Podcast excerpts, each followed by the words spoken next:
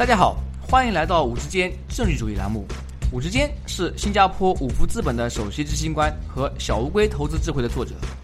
伍志坚政治主义旨在和大家分享基于政治主义的各种研究、书本和信息，这些信息主要覆盖经济、商业、金融和投资领域。在本节目中，我们不会讨论任何五福资本的投资产品信息，所有嘉宾的意见都是他们的个人意见，和五福资本无关。如果您有任何问题或者建议，请联系我们的微信公众号伍志坚政治主义，或者微信号 W O O D S F O R D。 各位听众朋友大家好，欢迎来到伍志坚政治主义专栏。今天我的嘉宾是马里兰大学农业与资源经济系助理教授蔡静女士。蔡教授毕业于北京师范大学计算机专业，之后获得北京大学金融学和加州大学伯克利分校统计学硕士学位，以及加州大学伯克利分校农业与资源经济系博士学位。二零一二到一六年，蔡教授任密西根大学经济系助理教授。二零一七年开始任马里兰大学农业与资源经济系助理教授。他的主要研究方向为发展经济学、家庭金融学和中国经济。今天我们讨论话题主要基于蔡教授的一篇学术论文，叫做《Social Networks and the Decision to Insure》，翻译过来就是《社交网络和购买保险的决定》。这篇论文研究了一个非常有趣的话题，即社交网络对于我们做出消费决定的影响作用。在今天节目中，我们就来好好聊聊这个话题。蔡教授您好，欢迎来到我们的节目。哎，志坚您好。您的研究主要基于中国人保财险向江西一些农户提供的谷物天气保险。我们很多听众可能对这种险种不太熟悉，能不能简单的向他们介绍一下这个保险产品，以及为什么政府要推行这种保险的原因？好的，啊，我们研究的这个项目呢，主要是基于这个中国人保财险推行的水稻保险产品。这个产品呢，是二零零九年以来人保财险公司推行的一系列农业保险产品中的一种。那么这种保险它主要的特色就是说，定损和理赔不仅仅取决于这个农作物的受损程度，还和自然灾害挂钩。也就是说呢，只有在这个气象部门确认灾害发生的情况下，并且农民报损，然后这个保险公司才会来定损和理赔。那么为什么这样设计呢？这主要是为了规避这个传统农业保险产品面临的这个逆向选择和道德风险问题。比如说传统农业保险呢，它一般只根据你的收成来理赔。那么这种情况下，可能这个种植技术不好的农民，他往往更有动力去购买保险，而且他们买了保险之后呢，可能在这个种植过程中啊，就不会再那么认真，也不再用这个化肥啊或者农药，因为呢，如果他们收成不好的话呢，保险公司可以赔偿。但是呢，在我们这儿看到的这款这个水稻保险产品啊，它必须是要在有这个自然灾害发生的情况下才可以开始理赔，所以呢，它从一定程度上规避了上面这些传统保险产品面临的问题。那么这类和天气挂钩的农业保险产品，在二零零五年前后已经在这个印度和非洲很多国家都已经开始大规模的推广了。那么具体来说，我们这个保险的话呢，它呀覆盖了大多数可能发生的这个自然灾害，就比如说像这个洪水啊、冰雹啊、旱灾啊、风灾等等。那么如果任何这些灾害发生，并且这个农作物的受损程度在 百分之三十 以上的话，那么保险公司就开始理赔。它的保费呢是十二块钱每亩，最高的这个赔偿金额是两百块钱每亩。那么具体这个农民能拿到多少钱呢，就取决于他的受灾程度。就比如说呃，如果有一个农户他种了十亩水稻，因为今年发生了旱灾，如果他损失了这个 百分之五十 的收成，那么经过这个保险公司的鉴定情况属实的话呢，那么他们将赔偿总共一千块钱。回答你第二个问题，就是为什么这个政府要推行这种保险啊？首先呢，我们知道这个农作物种植啊，它在很大程度上都会受到这个自然灾害的影响，就是农民朋友们他们经常说是看天吃饭。那么灾害发生之后呢，这个地方政府啊，它通常都会提供一定程度的补贴，但是呢，大多数情况下，因为这个受到这个地方政府财力的这个限制啊，这种补贴呢，它往往非常的有限，而且呢，这个灾害越大，受受灾的这个群众越多，补贴的力度其实就会越小。如果农业收入这个波动过大的话呢，就会降低这个农民的收入水平，还有这个种植的积极性。所以呢，为了提高这个农民他们自己呃抵御这个自然灾害风险的能力，以及灾后恢复生产的能力，并且进一步的完善这个农业知识保护体系，呃，在中国呢，各级政府就从二零零九年前后开始大力的推行农业保险。嗯，那么在这里呢，啊，我来帮助我们的听众朋友们更好的理解一下您刚刚啊给他们提供的解释。嗯、看到这里就是就主要有两个问题啊，第一个呢就是以前传统的农业保险，比如说像水稻啊、小麦保险之类呢，他们呢有一个问题，就是因为保的是农民收成损失啊，那么这里边呢就是由于造成收成损失的原因可能是很复杂的，有一些是天气原因，是在农民的控制之外，但有一些呢可能是其他原因，比如说他人为啊、呃、懒惰，或者说用错化肥，嗯、呃，或者是自己的失误等等啊。对。那么在这个传统的这个啊、呃、险种中呢，就很难区分啊这些不同原因造成的这个收成损失。对。啊、呃，因此呢，也可能造成您刚刚说的逆向选择，就是那些本来就是啊、呃、不喜欢种田，或者说种田效率不高农民，他们去买保险的这个积极性更高。啊、呃嗯，那么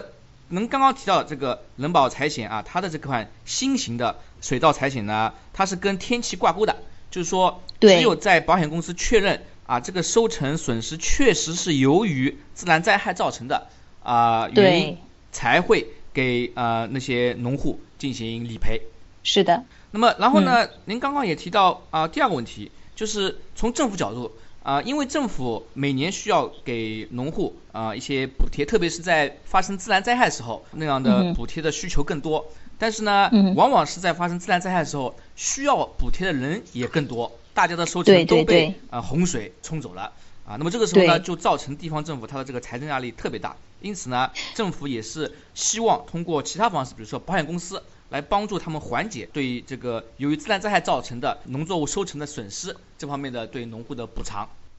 对，就像你刚刚说的，就是在一些大灾发生后啊，这个地方政府它往往都没有办法去真的拿钱去补贴农民，很多时候我们看到他们只是发一些蔬菜或者是日常用品，所以这些东西呢根本就不能帮助这个农民恢复这个灾后生产的能力。那么我们刚刚讨论下来啊，好像这个嗯，水稻财险呢是一种对政府对农民啊、呃、都不错的，大家双赢的一种啊、嗯呃、金融创新产品。但是您在论文中也提到、嗯、总体上来说农户们购买天气保险的比例很低，背后有哪些原因，可否为我们的听众朋友们解释一下啊、呃，好的，首先我想说一下就是这个低参保率的问题啊，其实不仅仅在在我们这个研究的这个江西地区存在，呃，而是它这个这个现象呢，在大部分的发展中国家甚至发达国家都存在。就比如说在这个印度刚刚推行天气指数保险的时候呢，参保率只有百分之五。那在我们的这个地区呢，呃，这政府刚刚开始卖这个保险产品的时候，即使在有百分之七十补贴保费的情况下，也只有百分之十五左右的参保率。那么很多人他会认为，因为农民收入低嘛，所以可能因为呃他买不起保险，所以说不去参保。但其实呢，就我们来看，并不是这么回事，因为政府他补贴百分之七十的保费。它原有的保费是十二块钱一亩，所以呢，这里农民只要花三块六毛钱每亩就可以买到这个保险。那么我们知道，一亩水稻的收成可以达到八百块钱左右，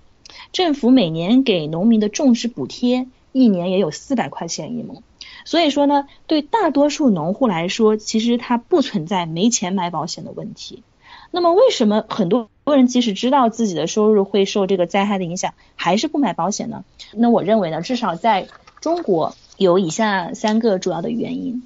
首先，第一个原因是因为它这类这个天气保险是第一次在农村地区推广，加上呢，这个一般来说农民他受教育的程度都通常比较低，所以说呢，其实大部分农民甚至是这个村干部对这种保险他都不是非常理解。那在我跟他们介绍这个保险条款的时候，就有很多人问我说，那如果我现在买，但是呢今年没有受灾的话，那你们可以把保费还给我吗？他们就会认为，如果我今年付了保费，但是呢没有没有灾害发生的话，那我就亏了。但是其实像保险这种产品呢，它是这样，就是如果说你连续的比如说购买五年，那么即使其中只有一年受灾的话，你最少也可以可以拿到六十块钱每亩的这个理赔。那你五年费付的保费一亩田五年一共才十八块钱。所以说即使是在这个灾害特别不频繁的情况下，买保险也是可以受益的。但是呢，这个农民的话，他通常就是理解理解不了这些这些因素。这也是为什么我们在这个文章中发现呢，如果我们对这个保险产品进入进行这个深入的介绍，是可以显著的提高这个购买率的。这是第一个原因。那第二个原因呢，呃，是因为这个农民啊，他对保险公司极度的缺乏信任。那么这个原因在中国来说的话尤其重要。因为啊，在中国我们看到其实大街上经常都有人去推销保险，各种各样的保险，所以说大家其实对这个保险业务员的印象本身就不好，再加上呢保险公司它在村镇一级通常都没有分公司，所以说呢很多农民他就会担心，就算是发生了这个自然灾害也很难找到人来定损赔偿。这是第二个原因。那最后呢，我认为现在的这个保险产品啊，它在设计上也确实存在一些问题。你像我们现在看的这个水稻保险，它最高的这个赔偿额只有两百块钱一亩，那那农民他种水稻的成本一一亩田也要将近四百块钱，那么这个最高赔偿额呢就只有种植成本的一半多一点，所以很多农民他会认为因为这个最高只能赔两百块钱，所以说买了这个保险也没有太大的用处，所以他们就选择干脆不买。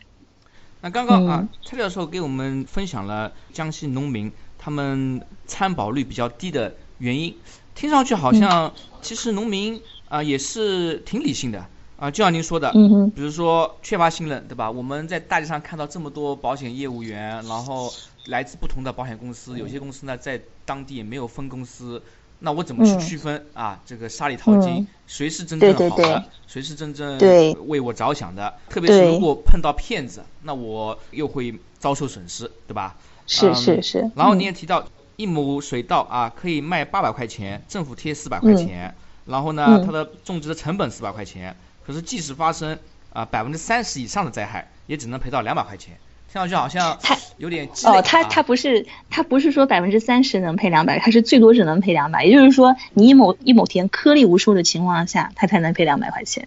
对，就是说如果灾害的这个损失程度不到百分之三十的话，他应该是不赔的，对吧？对对对，是的。啊、所以说就是说要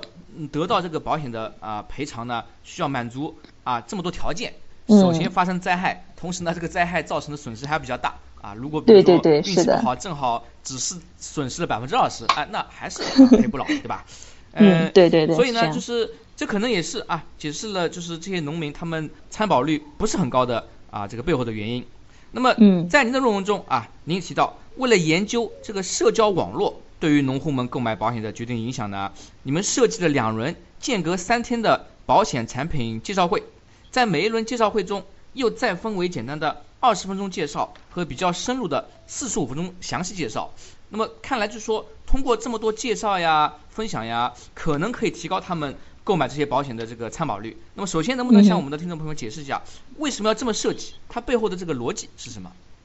嗯，好的，呃，首先呢，我说一下就是这两类这个介绍会的呃问题啊、呃，我们有两种介绍会，那么简单的介绍会呢，大概是二十分钟，深入的介绍会呢，大概是四十五分钟。那么在每个村呢，这个农民是被随机的分配到简单和深入的介绍会的。那么我们为什么要设计两种介绍会呢？这主要是为了帮助我们啊分析这个农业保险知识的缺乏。在多大程度上会影响农民的投保决定？呃，我在上面也说到，因为很多农民他根本就不理解这种保险产品，所以说这是为什么他们不买。啊，这就是为什么我们这里有两种介绍会，然后我们想看参加深入介绍会的农民会不会更有可能去买保险。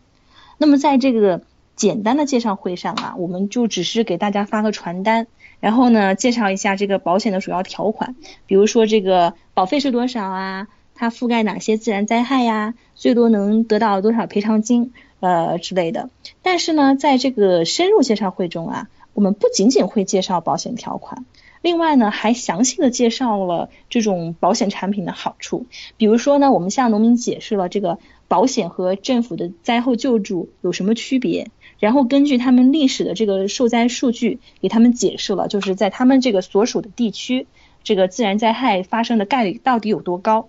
另外呢，也是最重要的一点。我们呢给他们举了很多例子来讲解在这个不同的情况下如何计算保险的收益。就比如说呢，我们以这个未来五年的情况为例，就考虑每一年，未来五年每一年他们是不是购买保险，然后呃，假设是不是有这个灾害发生，然后在不同这个假设组合的情况下呢，我们教他们计算在每年啊、呃、买了保险和没买保险的情况下他们的年收入各是多少，然后从而加总来比较在五年当中不同的投保决定这个五年之后的总收入相比相比来算的话，哪种决定情况下会更划算。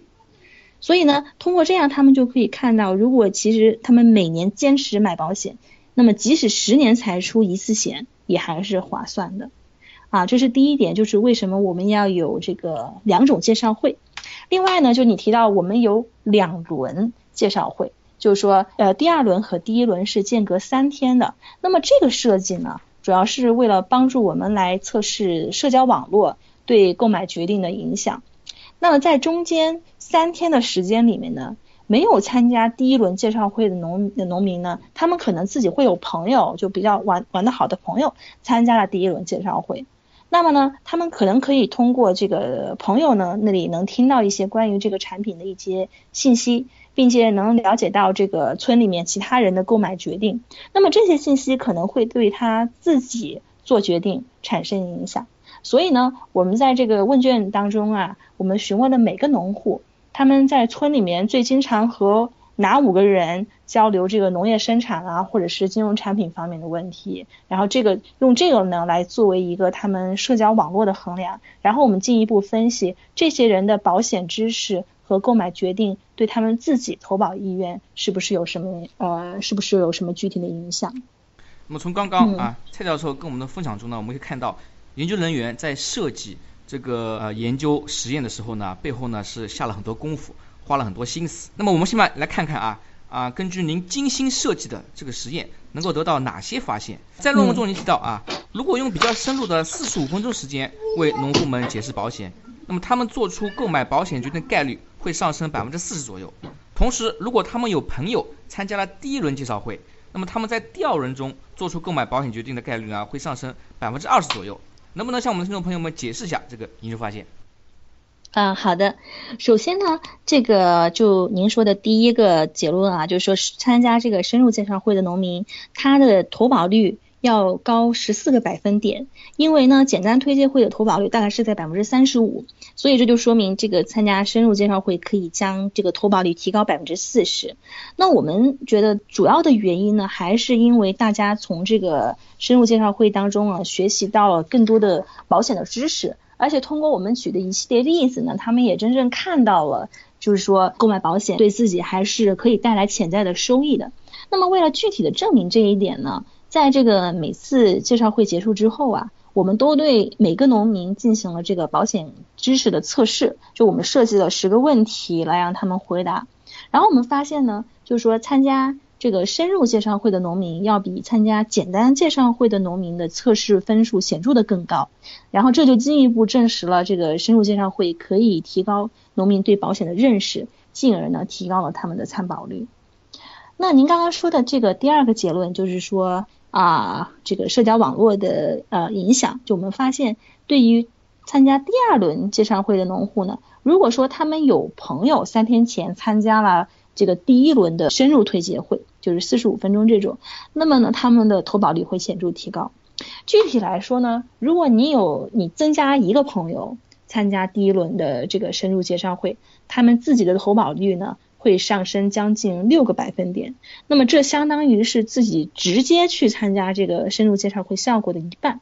但是呢，你有多少个朋友参加第一轮的简单介绍会并不会影响啊、呃、自己的决定。那么为什么这个参加深入介绍会的朋友的个数会会影响自己的决定呢？啊，我们认为这里有两种可能。第一种可能是说，我们刚才说了，这些人他在这个会上学习到了更多的保险知识。然后呢，可能自己通过和这些朋友的交流，对这个保险的认识也有了提高，那么从而提高了自己这个投保的可能性。那么另外一种可能是什么呢？因为这个参加深入介绍会的朋友，他更有可能投保，自己知道，就很多朋友们都参保了，那么农民肯定他出于这个从众心理，那自己也倾向于去投保。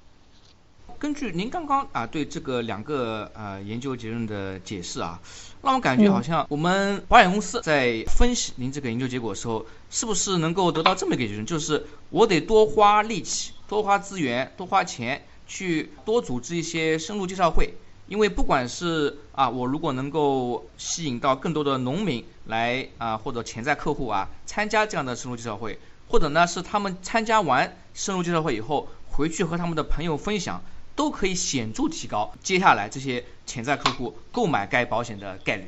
呃，是的，这个总体来说呢，呃，全面的提高这个农户的金融知识，肯定是对这个提高这类金融产品的个啊、呃、参加率是会有好处的。但是呢，也有一个问题，就是说，因为这这种介绍会它是非常花时间和金钱成本的，不可能说要让政府去组织这个去深入到每个村去给农民去开会。但我们后面也会提到一些呃结论，它表明呢，就是说在村里面他们有一些人有一部分人的影响力是明显的高于其他人的，所以说可能可以采取一种什么模式呢？第一个是说啊、呃，把村里面这个各个村呢、啊，它比较有影响力的人召集在一起，然后开这个会。这样的话呢，如果说他们对这个保险有了一定的认识的话呢，回去给再给其他人宣传，可能起可以起到更好的这个效果。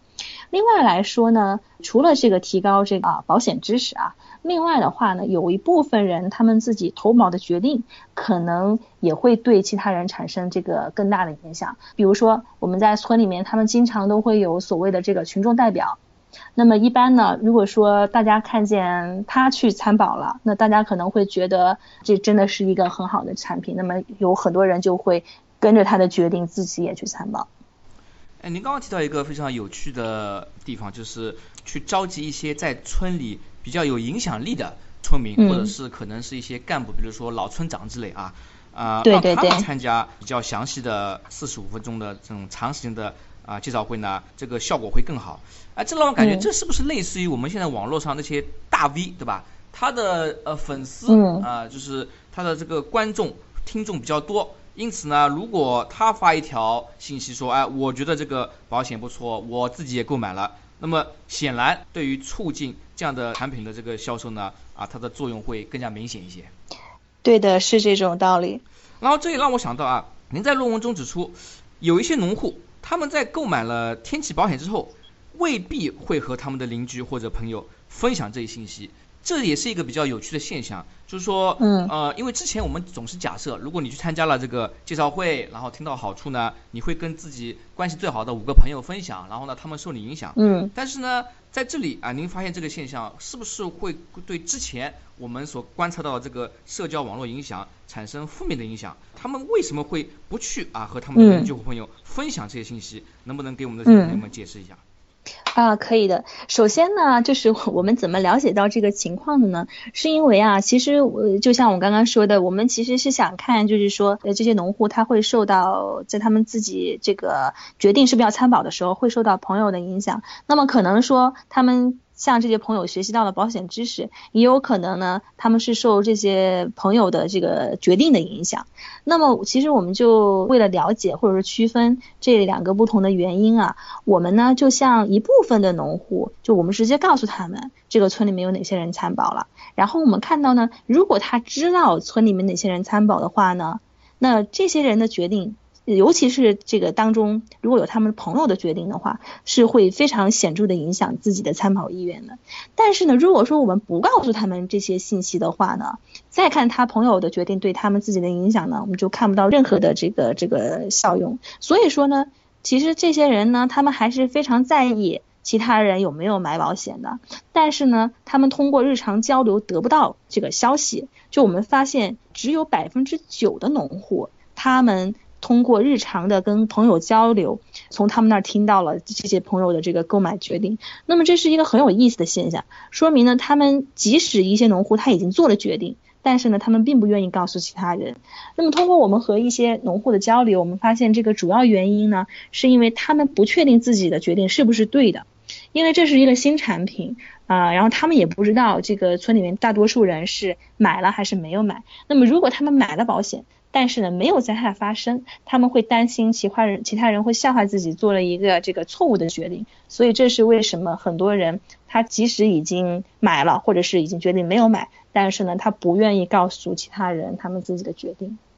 哦，那么这里呢也涉及到我们人类一个非常有趣的天性啊，就是说大家如果是在其他人都做出决定的这样一个环境下呢，从众的压力会比较小、嗯、因为他会说，哎，你看他也买了，他也买了，哎，那他对你就根本就不需要解释，对吧？即使每个人都做了一件很蠢的事情，但是你说啊，反正大家都做了、嗯、但是如果你去一个人，你作为这个第一个吃螃蟹的人啊，你去做了一件比较新奇的事情、嗯、你也不确定这个事情是好还是不好啊，然后呢你也不知道其他人有多少人同时参与了这件事情，那你可能就会先藏着掖着、嗯、就像你说的、嗯、对对对，万一到最后哎没有灾害发生，那你的朋友就会笑话你说，哎，你看你不是浪费了那个三块六毛钱嘛，对吧？那你如果十亩二十亩多的话，那浪费钱更多啊。所以这也是我们需要了解的，就是很多这个人性它一个比较有趣的地方。 嗯, 嗯同时您在研究中也指出啊，那些住在比较偏远地区的或者朋友比较少的农户反而更容易被别人影响，这是什么道理？能不能为我们听众朋友们解释一下？嗯，好的。首先呢，我们发发现呢，如果一些农户他经常被其他的农户列为好朋友，那么呢，他们更不容易受别人影响。那么为了解释这个发现，我们就进而分析了一下这类农户他大概都有什么样的特征。那我们发现这类农户呢，他通常受教育的水平相对来说都比较高啊、呃，并且啊，以前可能有过当这个村干部或者是村里面小学老师的经历，所以这些人他可能往往更有主见。呃，并且他自己就能够认识到这个保险的重要性，所以呢，他们不会受其他的人影响，而而是会自己决定是不是参保。另外呢，这个偏远地区的农户啊，他可能从其他的渠道得到这个保险相关信息的可能性比较低，所以呢，他们更可能从朋友那里打听消息，这是为什么这类人也更容易受到朋友的影响。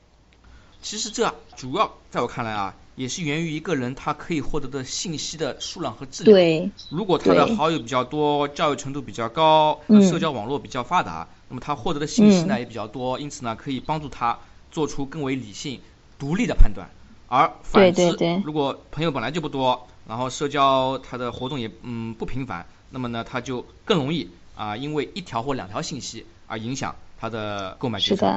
嗯嗯，对。那我们刚刚啊讲了很多，就您这个研究在江西农村主要以农户为对象的这个呃研究项目。那么我相信呢，我们很多听众朋友呢是住在城市中居民。对于一个城市居民来说，由于现在智能手机跟互联网非常普及，我们每天接触的信息量也非常多。在这样条件下，人和人之间的社交关系依然重要吗？熟人推荐是不是抵得上一百个广告？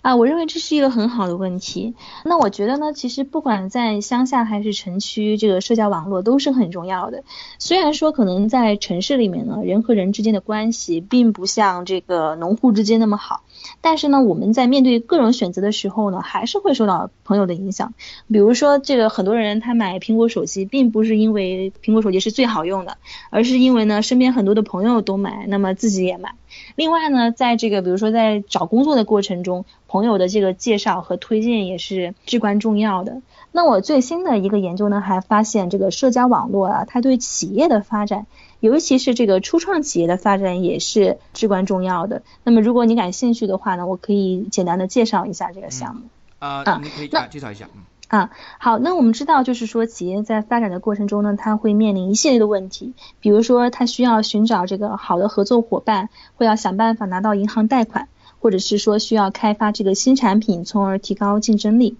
那我们主要是想看呢，如果以这个企业家协会的方式给企业家搭建一个交流平台，从而扩展他们的这个人脉关系，能能够从多大程度上帮助企业的发展，并且分析呃这个如果有用的话是通过什么样的渠道来帮助企业发展的。那么为了回答这个问题呢，我们在这个中国选择了将近三千家近三年成立的这个中小微企业作为样本，然后呢我们把这些企业随机的分配到这个企业家协会中去。那么这些企业呢，它在一年的时间内，每个月它会组织一个这个十人一组的企业家小组活动。